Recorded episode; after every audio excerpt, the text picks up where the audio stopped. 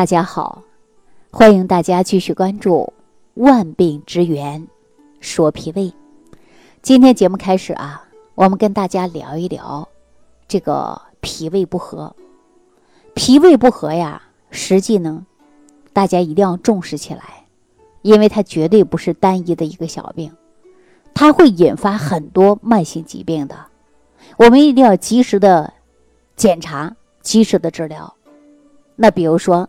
你最近出现了食欲减退、烦躁不安的，容易感冒发烧的，有口气的，而且呢还有腹胀、大便溏稀啊，面色萎黄，眼睛有蓝斑，睡觉也不好，脑门愿意出汗，还喜欢趴着睡啊，睡觉的时候眼睛啊还闭不上，有一道缝，对吧？看看舌苔还特别厚，看看皮肤呢还特别粗糙啊，而且看看舌头呢还容易出现的地图舌，那么这种迹象啊。我们就应该注意了，啊，一旦出现亚健康，那么我们就需要来调理了。那么通过调理脾胃就能取得很好的效果。所以说脾胃病啊，它绝对不是个小病，而且危害还非常大。简单的说吧，说你自己就能判断你自己到底有没有这些脾虚。大家说怎么看呢？哈，我看哪儿啊？来，我告诉大家啊，你对着镜子看一下，首先看舌头。因为我们脾经啊是沿着咽喉上来的啊，并落于舌下。假如你舌头不灵活、僵硬，那可能就是你脾出了问题了呀。比如说，你最近发现说话有点不利索了，不爱说话了，而且呢，很可能啊，最近就是因为压力太大了，导致你啊脾胃运化功能出现了问题。那我们还要看看哪儿？看一下口水啊。大家说怎么看口水啊？我跟你讲啊。中医讲到的脾在液为涎啊，如果说最近两天你早上起来枕头湿了一大片儿，那这就说明啊你脾虚的表现了。那你看小孩爱流口水吧？那你这小孩在长身体的时候，那么出现了脾虚，那也会影响我们孩子的发育啊，是吧？那你看小孩爱吃土，五行当中我们讲到脾跟土它是相对应的。所以，我们中医常说呀，脾土脾土，哈，是吧？那我说到这儿，大家一听就明白了啊，原来是这么个道理啊。那我们还要看，如果你要是自己不知道有没有脾虚啊，你看看你的嘴唇儿，早上起来的时候，脾虚的人呢，这个嘴唇的颜色它就比较淡；脾的功能好的，那嘴唇呢是非常丰满的、圆润的。如果说呃这个嘴唇呢变薄，或者是有一些呀病变，那通常呢。就是脾有问题呀，那你看很多人呢，嘴唇变得非常扁、发紫，不像健康那种红润饱满。那这样的人呢，我们懂中医的人一看就知道啊，这个人呢，脾胃功能下降的表现，对吧？非常非常简单。那我们看一下啊，说自己呢，呃，这个舌头上啊，你还能看一下有没有齿痕。怎么看呢？早上起来，你张个嘴，把舌头伸出来，看一下舌头边缘有没有齿痕，啊，如果齿痕严重，那就严重的，这不就是脾虚吗？主要呢看舌头就两侧啊，因为脾虚的人基本上呢舌体比较肥大，啊，常年累月的出现的这种迹象啊，我们就得注意了。是吧？有的牙齿啊，它比较稀，那舌头啊都感觉到塞到牙齿缝里边了。你看一下那舌头，那这种呢就是非常明显的，就是脾虚的症状。如果说我说了这些现象，大家感觉自己都有，那我告诉大家呀，你就直接能影响到你的脾胃功能好与坏了。不妨大家可以对照自己的情况，自己呢测试一下，你看一下，然后呢。说脾胃虚寒的人，啊，而且呢有齿痕啊、舌苔，还有呢容易出现的就是流口水啊，这些都是因为脾虚啊。大家说，我们从中医的角度来讲，脾呀，为什么让大家重视起来呢？因为这个脾胃啊，它是一个好夫妻啊，他也是个好兄弟啊。脾主运化，胃主收纳呀，所以说我们一定要好好认识一下这个脾胃啊。胃呢，好比的就是一个仓库，它是负责收纳食物的。你看我们吃的东西，对吧？都到胃里边了那家里有东西，你都得放到仓库里边，是吧？所以说呢，我们这个仓库的工作动力叫什么呀？叫胃气。胃气可以对食物初步作为消化、研磨，把这个食物变成食糜，进入小肠呢，开始啊变清浊。而脾呢，就好比一个搬运工，它负责呢运化水谷之精微的物质，以及有统血的功能。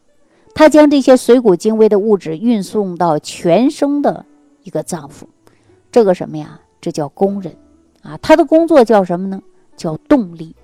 所以说，我们也会讲到的，就是叫脾气啊。如果说脾气虚了，那你的胃的消化功能再好，那食物的精华和营养，人体也无法正常的吸收啊。那从脾胃的分工来看。啊，真的是你好我好啊，大家好。那如果说你不好，我也不好，那大家都不好，是不是啊？所以说脾不好，那胃肯定好不到哪儿去呀。那我们中医就会把脾胃称作为好夫妻、好兄弟啊。也有人把他们呢说这个叫夫妻和睦 哈，和睦相处。那也就是说脾胃和睦相处，他才能是最好，谁都离不开谁，对吧？那再好的夫妻，大家说有没有吵架的？那你们在夫妻生活十年八年的，吵没吵架？有没有夫妻吵架的？我告诉大家有啊。说有没有不吵架的呢？他很少，是不是啊？所以说我们呢，要如何配合完成工作，那就看我们夫妻的和谐程度了。看一下脾胃功能，它能不能配合好了，是不是啊？那中医呢，把脾胃之气。统称为叫中气，啊，中间的中叫中气，中气控制并影响整个消化系统啊。那脾胃和，也就是夫妻两个人相处的非常好。那脾胃不和，那就说明夫妻两个人相处的不好，是不是啊？那脾主升清，胃主降浊呀，一上一下配合的非常默契啊，夫妻非常和谐，非常好。那脾胃这个夫妻闹矛盾了，那咱们呢这个脾胃啊，它就不和了。一不和出现什么症状呢？哎呀，那就糟糕了哈！怎么样？比如说气不往上走了，它往下陷了，对吧？主要多半原因就是啊脾湿或者是脾气虚衰。同时呢，说胃气呀，它往下走，结果呢，它闹矛盾。它不下去了，该下的它不下，它往上逆，所以说大家会出现什么打嗝啦，口气难闻呐？原因是什么呀？多半是因为胃燥引起的。正常来说呀，胃气它是往下的，脾气呢是上升的。那脾气下降，才能将消化过的食物啊，包括糟粕，通过。我们这个幽门输送到小肠，脾气上升才能顺利的将水谷之精微输送到全身各处。那如果说胃气不降或者上逆，脾气不升或者下陷，就容易出现各种的胃痛、恶心啊、打嗝、腹泻、便秘、内脏下垂的症状。如果说你出现了脾胃不和，就容易出现的是一种胃痛、胃胀。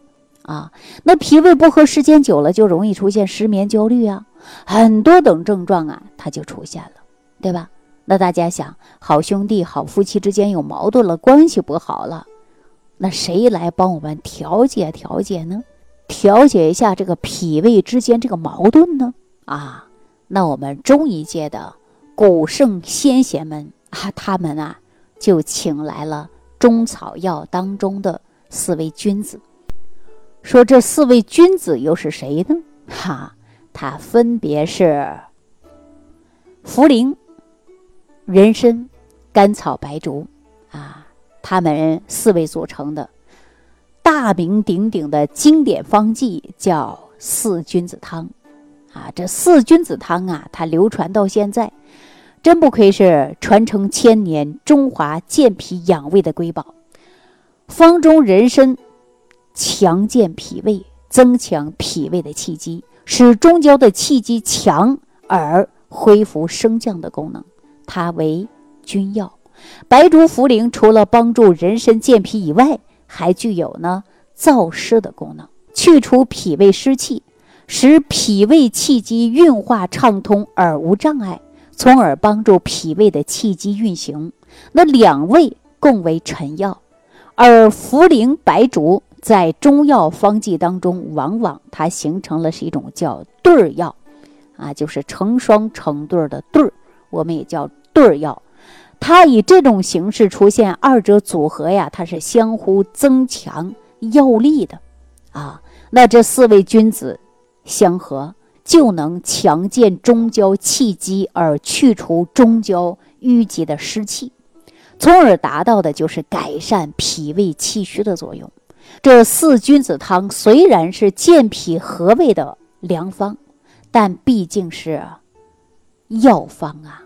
不是谁都能随便用的呀，需要大夫啊来辩证才能安全的使用。因为四君子汤在食用它是有禁忌的，比如说气血旺盛、血压偏高之人就不能用。四君子汤具有呢温燥性质啊，经常便秘的、内热的、容易上火的、脸上长痘痘的就不宜久服的。那四君子汤对肠胃功能不好的人呢也不适合。那大家看。我们说，通过咱讲解，是不是可以说明这个脾胃病啊？它绝对不是一种单一的小病，它会引发很多种并发性疾病，一定要及时检查、及时治疗。那有的朋友说了，哎，我也是这种病啊，我也是脾胃不和呀。那你讲到四君子汤虽然好，但是有禁忌，我用不了，有没有其他别的食疗方法呢？既安全又有效的呢？哎，我还真的告诉大家。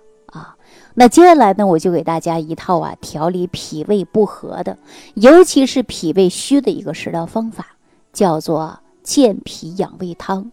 这个方子呢是清朝年间皇太后啊健脾保胃的专用方子，效果非常好。那大家说都有什么呀？能不能用一用呢？哈，我告诉大家，第一位啊就是暖胃的肉桂啊，需要多少十克？第二位呢，就是山药，山药呢功效就是补脾养胃的嘛，生津益肺的，它需要十克。那另外呢，山楂需要十五克，炙甘草呢六克啊。山楂呢都有开胃的作用，甘草呢又有很好的补脾和胃、益气复脉的功效啊，对于脾胃虚弱的人都有很大的帮助。大家说怎么用呢？对吧？制作方法呢？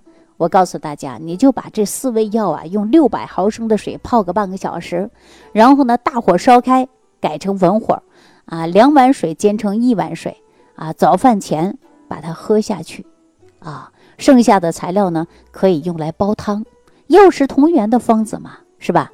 一般脾胃不和的朋友啊，那服用完之后呢，它会出现呢排气打嗝的现象，还有呢大便成型。啊，排便呢能够使上劲儿了，脸色呀、掌心呐，它都会变得红润了，所以呢，胃口也会很好，饭量也会增加，不困乏，身体呢也会精神，但是身体呢会有微微发热。方子呢非常简单啊，不知道大家学会了没有？我希望呢大家自己在家操作，早点使用，早点受受益嘛。药食同源的方法啊，非常适合大家。如果有不明白的地方，你可以评论区留言给我，我尽我所能的帮助大家辩证啊，帮助大家提供一些有效的食疗方法。好了，希望我们这档节目呢能够给大家带去帮助啊！今天呢就给大家讲到这儿，关于脾胃不和的话题呢，我们就给大家说到这儿了啊！感谢朋友的收听，我们下期节目当中再见。如果您喜欢本节目，请关注李老师并订阅本专辑，点击屏幕的右下角订阅按钮。听众朋友，让我们共同期待李老师明天的精彩分享。